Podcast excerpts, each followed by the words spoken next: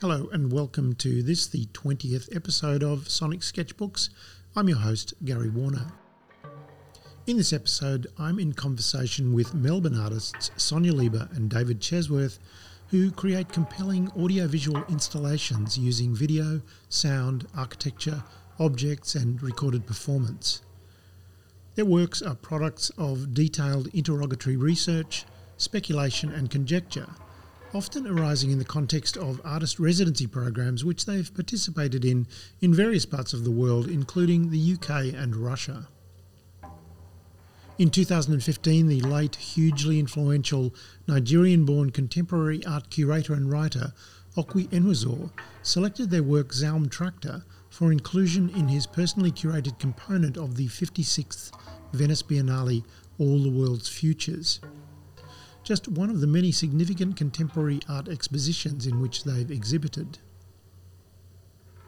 In this conversation with the artists in their Melbourne home and me in my Sydney studio, we discussed just three projects from their impressive back catalogue of work, and as usual, I began by asking about an experience or moment in time when sound became important or central to the artist's life and practice.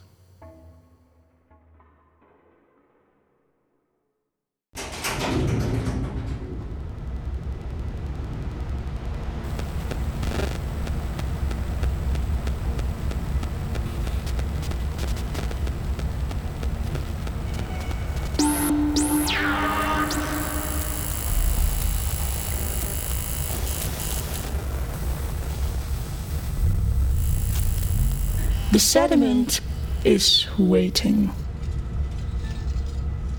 Thanks for inviting us, Gary. Uh, very pleased to be here chatting with you um, again, uh, as we've connected so many times over the years. When I think about sound, where it all came from, where the interest comes from for me, it's it's really just that crusty old period of the 1980s. You know, where so much um, was happening in Melbourne, where we come from. There was the tail end of the Clifton Hill Community Music Centre that David was um, helping to run, and I was very involved in the film community. You know, in building up a project, you get to see what sound can do in shaping the project. My ear- earliest memory of sound was probably being um, very aware when I was a young child of uh, just sleeping at home or trying to go to sleep, but I was I actually stayed awake lots of times because I, I was just so intrigued with sounds. And we had a church near us that once a week used to go on bell ringing practice with all these permutations and combinations. But then the wind would howl around the house, and the, the, the cistern, the hot water service would make strange sort of sounds at night, which just scared me no end. You know, the sounds were like ghosts in some sense. Um, I mean, the words is acousmatic uh, presences. So I was, I was just, uh, I could couldn't possibly go to sleep because I was I was just clinging on to so many events and things. Once you know that the world that we understood had calmed down, all these other things kind of took over. So um, it was really very early for me. Um, and perhaps just the other thing to say is my parents had a piano, and while they didn't couldn't really afford lessons for me, um, I did start exploring that. And my my my mum said I used to just endlessly thump um, chords and not change those chords. And I was kind of, I think I was into a sort of a minimalism very early when I was just intrigued with all the harmon harmonics of, uh, of sounds. That's really interesting, that sort of phenomenological connection to sound at an early age. When, when do you think that that turned into something where you wanted to kind of capture and hold those sounds? That's an interesting, uh, yeah, question. I haven't asked myself that. Why? Yeah, because why would you want to? You know, why do you think? I guess um, I basically just wanted to be an artist without even knowing that, and I think there was just this sense of wanting to to capture and frame things and, and, and point to things that that interested me. So. Uh, yeah, it became sort of an artistic pursuit even before I knew I knew that that's what I was. I, I was really late before I admitted I was a composer or an artist. I used to just consider that I'd played around with things. So I was always interested in the performance of sound and how and music and how they sat in the world. These days, I can say I think music is a subset of of the sound world that interests me. In your shared sort of video installation art projects, there's often this sort of performative presence of the recordist. or the performative presence of the device. One of our latest projects um, is a good example of that, What Listening Knows, where we send um, people out into the field literally with recording devices and we watch them as they're making recordings. So we've never quite been so explicit about it, about that, but we were very interested in the fact that as soon as you see people making a recording, as an audience member, you start listening more.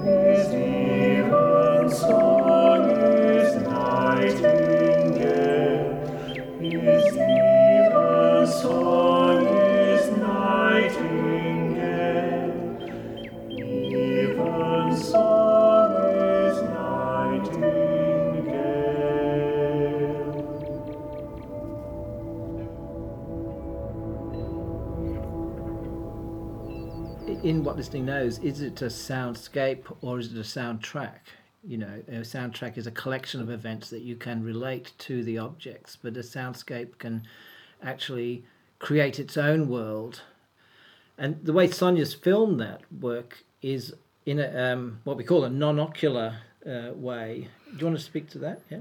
The work came out of a residency. So we were in a place which was Wiltshire in the southwest of the UK, and we were making a work for a future gallery presentation in that space. And, and the idea was that maybe the camera could be driven not so much by what the eye sees, but by what you hear. And what we do with a microphone is kinesthetically different to what you might do with a camera. For instance, with a camera, you keep level generally and you try and move slowly and steadily. We thought, what if we use the camera as, as if we were using a microphone, which meant that you could take it as a device, hold it at arm's length, and slowly twist and tilt it and shift it, you know, plunge it into various bits of the environment, flip it out into the sky, and see what we can bring to the kind of cinematic method of gathering imagery that's influenced by the method we use for gathering sound.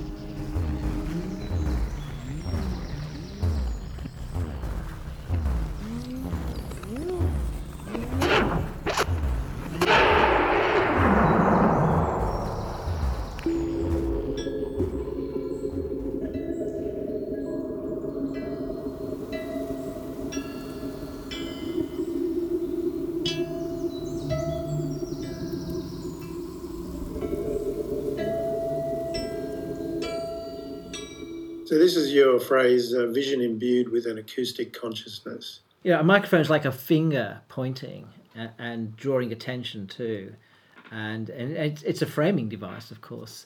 The person listening uh, with the microphone is having quite a different experience to the person without a microphone and headphones, who's who's hearing in the real world and that kind of thing.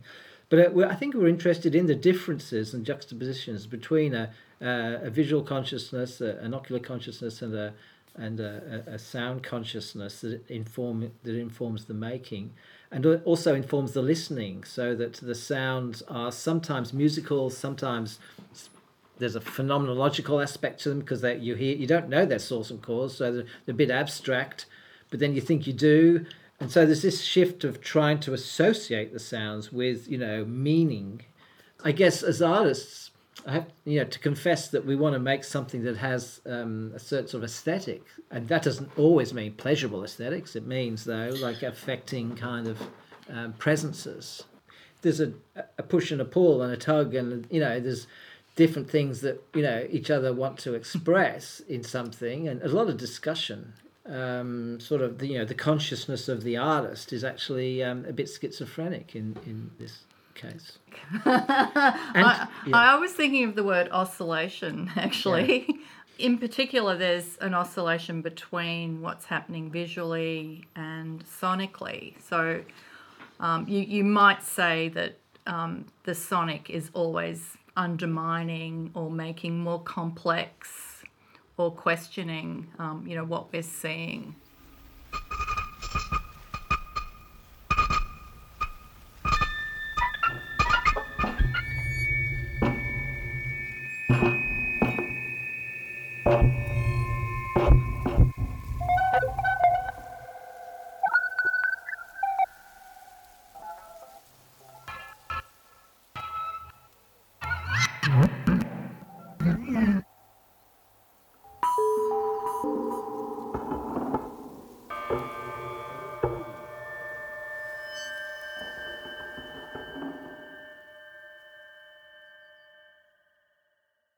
Instance, in Zaum Tractor. It's quite funny going back to that project and having a look after, you know, having made it, um, you know, around uh, 2012 or something like that. And uh, again, it came out of another residency we did in Russia. We take what we we see in front of us and mess with it in a number of different ways. For instance, in the in the subterranean walkway, you're seeing people in the 21st century walking um, in modern Russia and they're walking past these murals from uh, Soviet Russia where everyone's very formal. So you're seeing two versions of public space. You're seeing kind of the fluidity of people walking in in present time. You're seeing the fixed kind of arrangements of people formally arranged in in the murals, and then on top of that, you've got this wacky sound that um, David might choose to describe.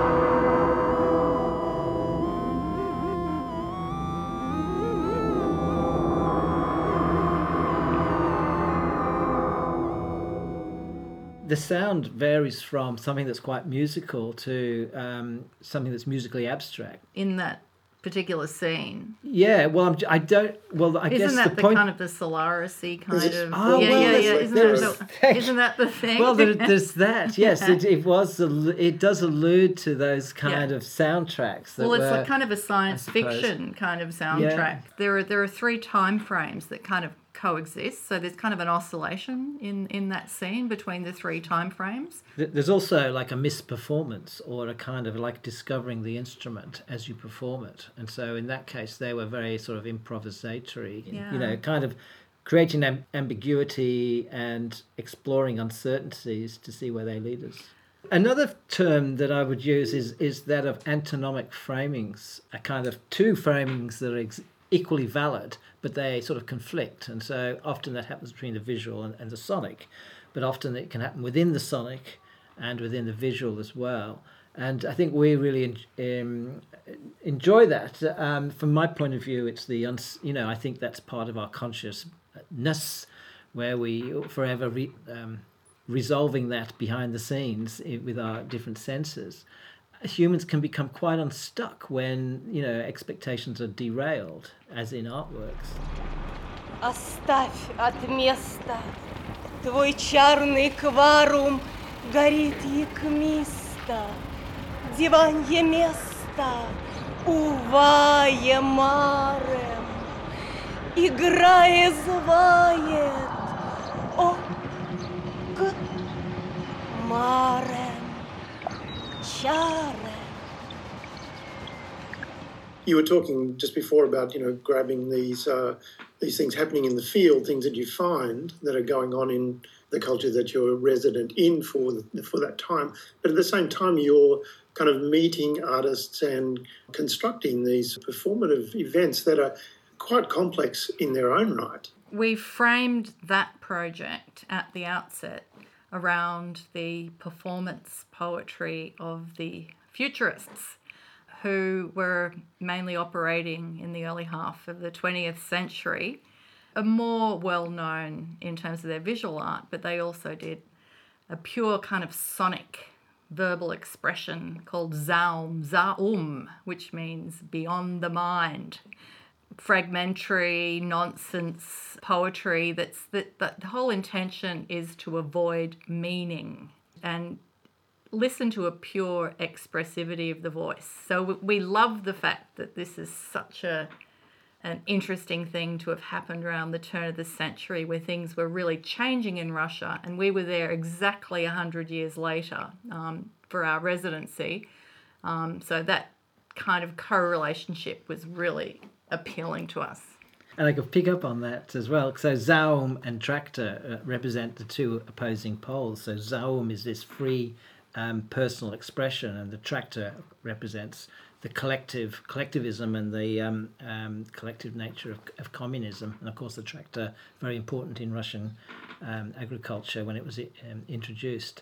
And so, yeah, a lot of these uh, settings of Zaum poetry uh, were placed against constructivist buildings, which um, and constructivist buildings redolent with symbolism and meaning, and um, whereas the Zaum it kind of was anti that, and it, it sense it pointed to the, the the role of you know the individual versus the state in Russia, and um, how that has always been kind of an issue in prior to communism, in communism, and post-communism. And, and it yeah. was surprisingly easy to actually set individuals up in these kind of Hmm. grand formal public spaces in Russia and you know film them over several hours um, without any you know official sanctions or without it without filling in any paperwork and all that it, so we, we, we got more and more confident that we could sort of drag all these people into public spaces and re- really sort of reclaim Zaum in a way, um, because it, it, we found that, that Zaum had largely been forgotten. Most people we spoke with had never heard of it, and they were really excited to learn one or two, two of those poems, very short poems, to perform for us. Soil love. Sing it Плыл тыо!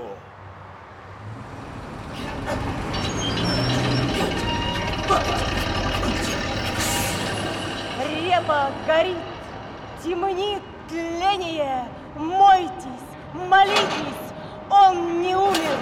Чебрец, трава, дух, угасли очи, разносплетение не победит жизнь.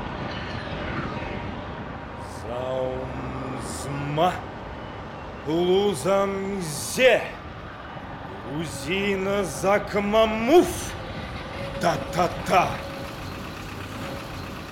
Who were the people? I mean, were they were they poets? Were they artists? Were they workers? All of these things. We were in a city in southern Russia that didn't have much of a visual art scene, so we connected with um, one awesome theatre director who was a great pipeline um, to a whole lot of actors in town. So that that was really terrific. But I was going to say the um, performance of Zaum, um, the way you perform Zaum, is really up for grabs because Yeah. there's not a lot of it recorded at all. So that that's kind of a you know bit of a freedom for us. And I, I was kind of lucky um, that I, I come from a Slovenian background, so I, I already had an ear for Slavic languages. And while I couldn't actually speak Russian, I I, I could actually follow what they were saying. So that that was you know re- really comforting. You know that was good. Good. Um, I just got to talk about this piece because I really like it. It's the it's when the two uh, barges um, are kind of crossing each other and that whole piece there, and we hear the rite of spring um, In Zaum Tractor. in Zaum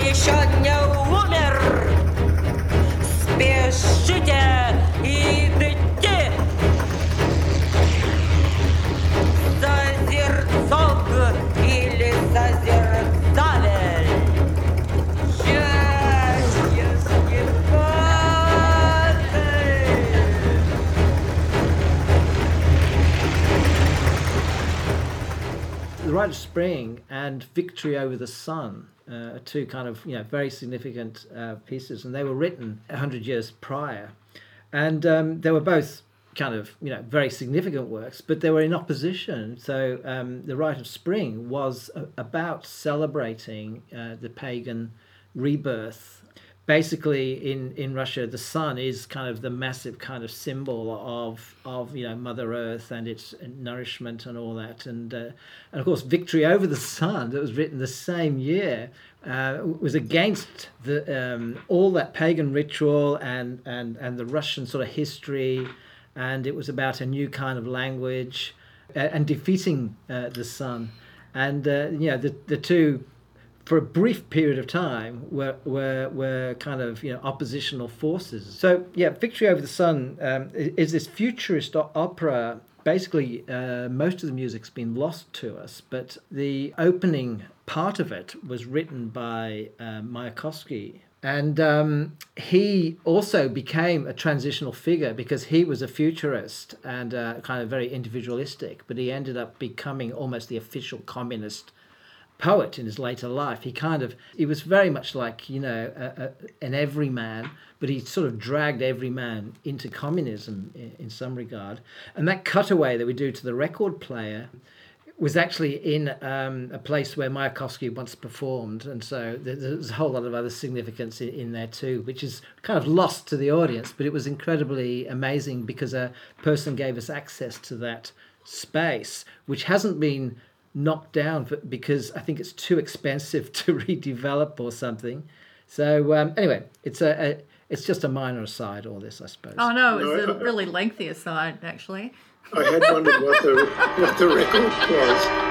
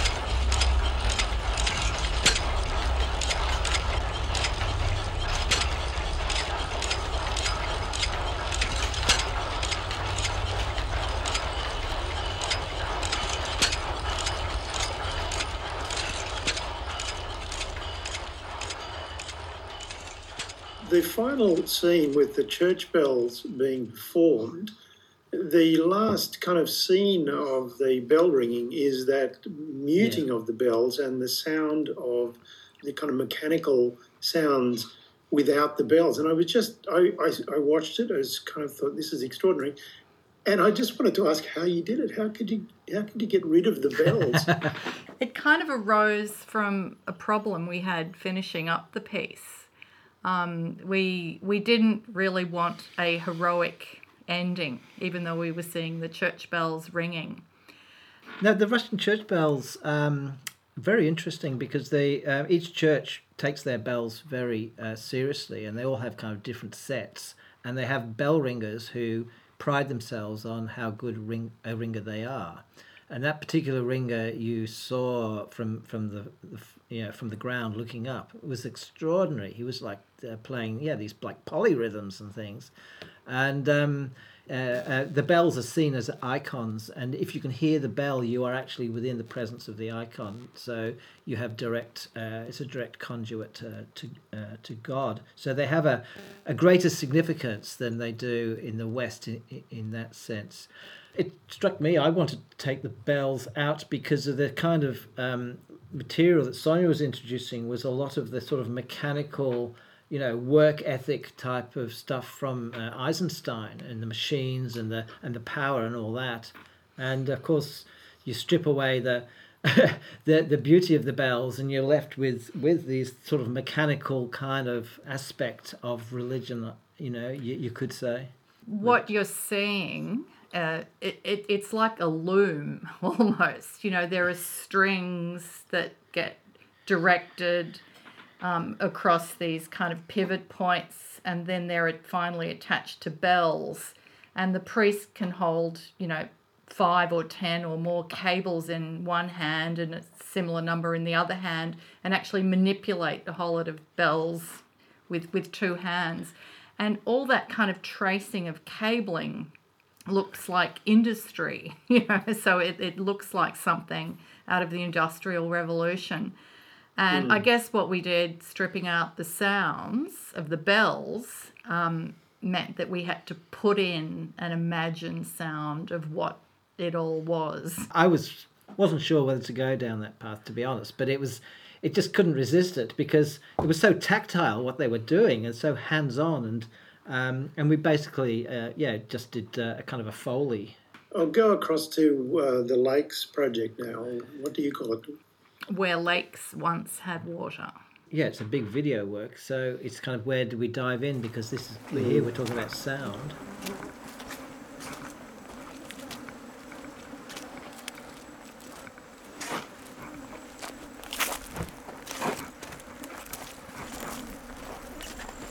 Yo ancora mala. Manda. Palawa.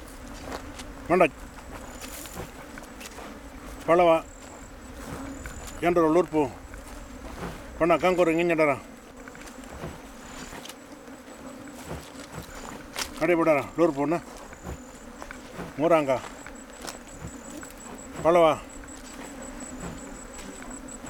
pan kayak ini pan pan garing ini nyangka ngora ini pangala ngora ngora Pana kangkor ingin nyadara, lor po. Yundama pan kari ingin nyangka. Mandak.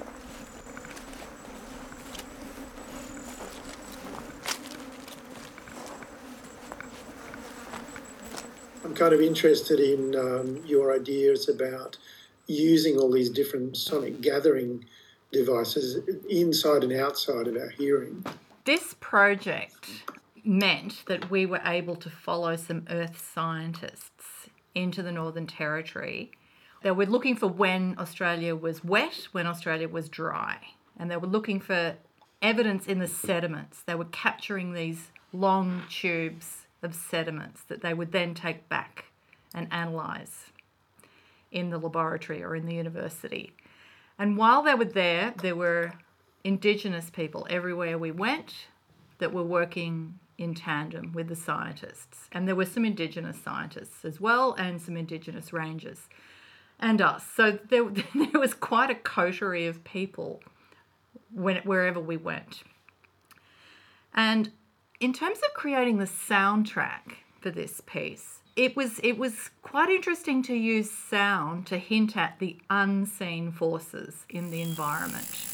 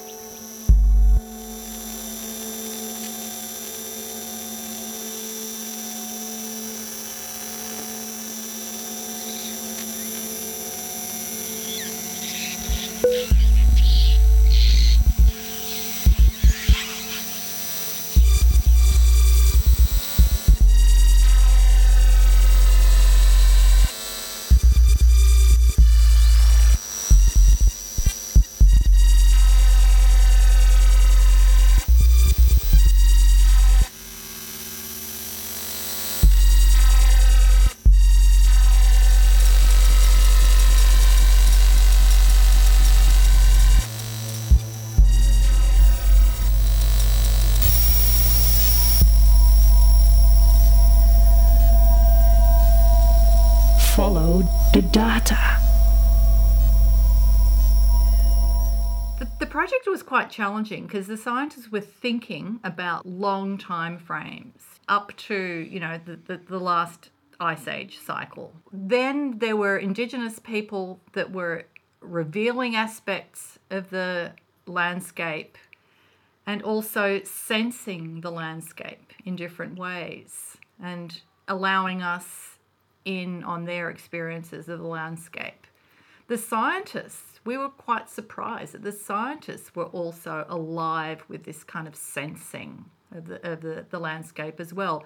And then we're there as artists, and so we've got our, um, you know, we're all translators, um, and, and that's all the human can ever attempt to be, you know. And there seems to be this desperate urge for us humans to translate, to know, you know, we have our inner selves, but to know the outer world and to somehow know it and say what it is. And um, that was, you know, and it was brought out in these like three different ways. So capturing sound became really interesting for us because we thought, well, why don't we bring a whole arsenal of microphones, not just ordinary microphones, but hydrophones so we can get into the water, contact microphones that we can actually place on things and record movement, or even just the idea of placing them on things, imagining what there might be inside, and then uh, transducers that pick up um, electromagnetic signals. So, in a sense, what we tried to do with the soundtrack was reveal a diversity of acoustic phenomena that come from a, a number of different ways of sensing. So, human sensing, animal sensing, um, different ontologies, different ways of thinking about the world. including the electromagnetic spectrum of um, the uh, machinery and um, um, equipment listening into you know aspects of the soil and um, the equipment used to extract as well. So we're kind of sensing as much of of the uh, sort of the sonic, electromagnetic byproduct of, of the effort. And then we were able to sort of sonify that in different ways, but which, and of course, acutely aware that we're translating, we're turning something that's one thing into another. In a sense, the scientists were playing the earth, you know, they were hammering it and throwing picks at it and uh, dropping things in, and there's a kind of a listening you know, it's like the, the Earth is a globe that we're sonifying, you know, and so I can, I guess the, the the soundtrack sort of helps with that sonifying. Yeah, what, what you're saying sort of makes me think that on the one hand, what we're hearing are all the sounds of human effort. So, you know, the, the, the chink, chink, chink, chink of hammering the core and uh, various other um, sieving of soils, for instance. So the shaking um, of, of the, the grill to, to sieve the soil by the, the earth scientists. They're kind of sounds that are generated by humans. They exemplify their desire, you know, as to come to know the world. That's one bunch of sounds that are in there. Then there's this other bunch of sounds that are the, the forces, the, the unseen forces, the wind forces, the earth forces, the environment forces.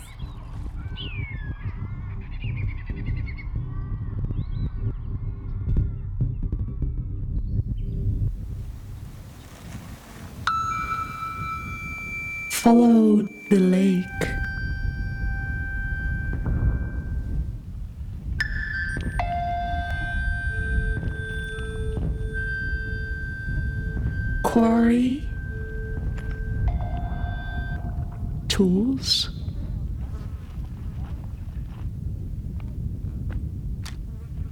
Resources.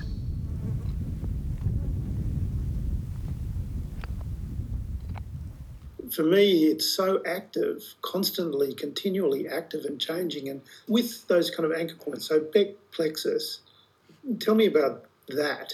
Yeah. That's number three, so the, the, the, the third kind of layer in there. Yeah, so using Bec, interesting. We were interested in how, when the uh, scientists scampering up the hill, and uh, when we filmed them and, and looked back at what they were doing and the way they're being filmed, they were like these kind of insects who are kind of going about their business. Um, it, it became apparent um, to us that the birds might find them a bit weird too like oh, what and then we thought well what if somebody you know if there's a voice? And of course the voice can guide to some degree and and posit questions but we wanted this voice to be from somewhere that you couldn't quite define where it's from. And so it's like someone had come in from another planet and was trying to work out what everyone was up to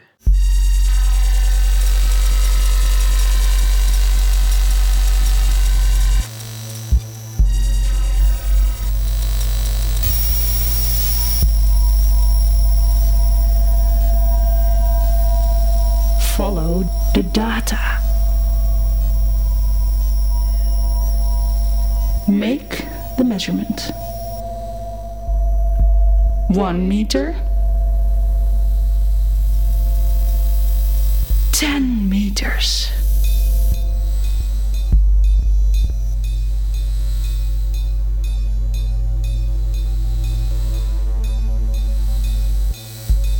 Sense the signal.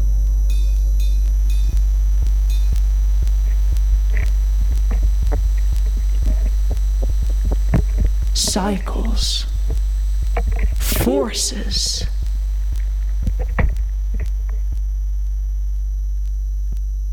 We did that in um, the piece for the Sydney Biennale. We used a, a kind of a voice like that uh, that was uh, kind of treated, and um, you, you're not sure if it's gender, and um, it's you know sometimes you're not sure how much authority you should uh, you know bestow upon the voice. Like, is it playing, being playful, or is this serious? You know, yeah, it, there's a voiceover, but it's sort of slightly problematized. In, in you're not sure what what its intentions are. Well, when I think about that voice, I think about humans not being the top of the hierarchy, just to put it simply. Like it, it's kind of a non human voice. So it could be a bird, it could be an animal, it could be an unknown entity. and Bec's extraordinary performance. She did so many versions of these things, and so she was. She's a natural performer. She she was visiting us from Amsterdam and um, and visiting Melbourne and hooked up with us through music. And her performances were so varied that we, you know, had so many options to play with, and it just became, um, you know, how much of her do we put in, how much do we leave out, and so that became a compositional sort of, um, yeah, decision. Larrakia Rangers, where was the Larrakia uh, country that you were That working on? well, the lagoon, um, Girraween Lagoon, is thirty kilometres out of Darwin, so it's on the edge of kind of the built environment.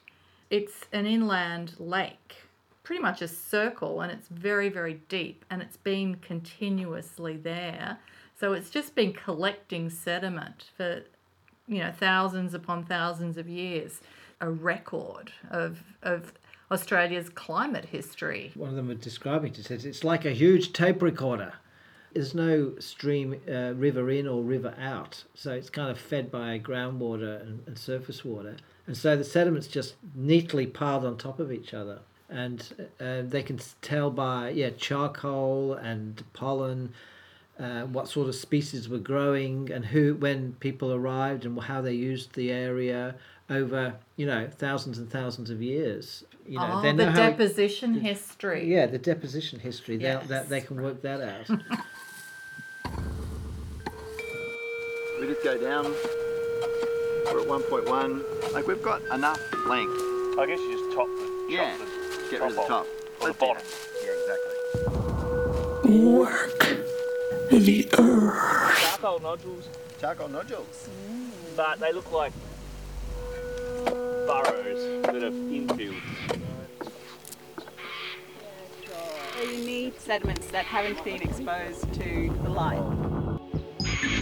There's a sample there. Up there. Always working. Yeah, we could sample on the side. Yeah, I mean the modelling starts a little bit and then it, you know. Onwards. That's the little um, babble section where we actually release the sound of scientists because they're so liked noisy. It. They were so inquisitive, you know. So we just released a bit of that at that section. Um, Questions and answers about country, scientific explanations is what I've got here. And a, quite a new thing with c- the CABAH research was in, in integrating with um, Indigenous knowledge. You you will be getting a um one of the new publications. Oh, I'd um, love to see the catalogue for sure, yeah. And I mean- um Bundanon Trust are the publishers. So we we creep along with all these things, but eventually we get there, you know? Look, you've got a, an incredible um, that catalogue. I was going to say thank you, Gary, for being such a good listener. Yeah. Because um, we we do appreciate an attentive, yeah, listener, attentive viewers.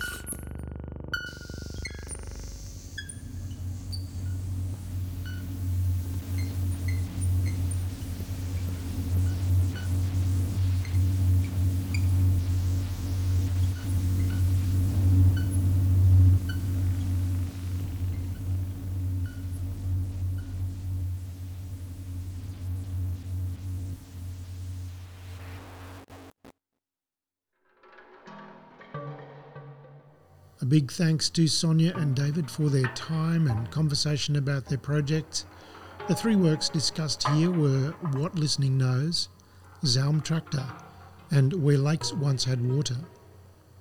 You can find links to their website and their Vimeo channel where you can view excerpts from their installation projects at the Sonic Sketchbooks episode guide, sonicsketchbooks.net. Just look for episode 20.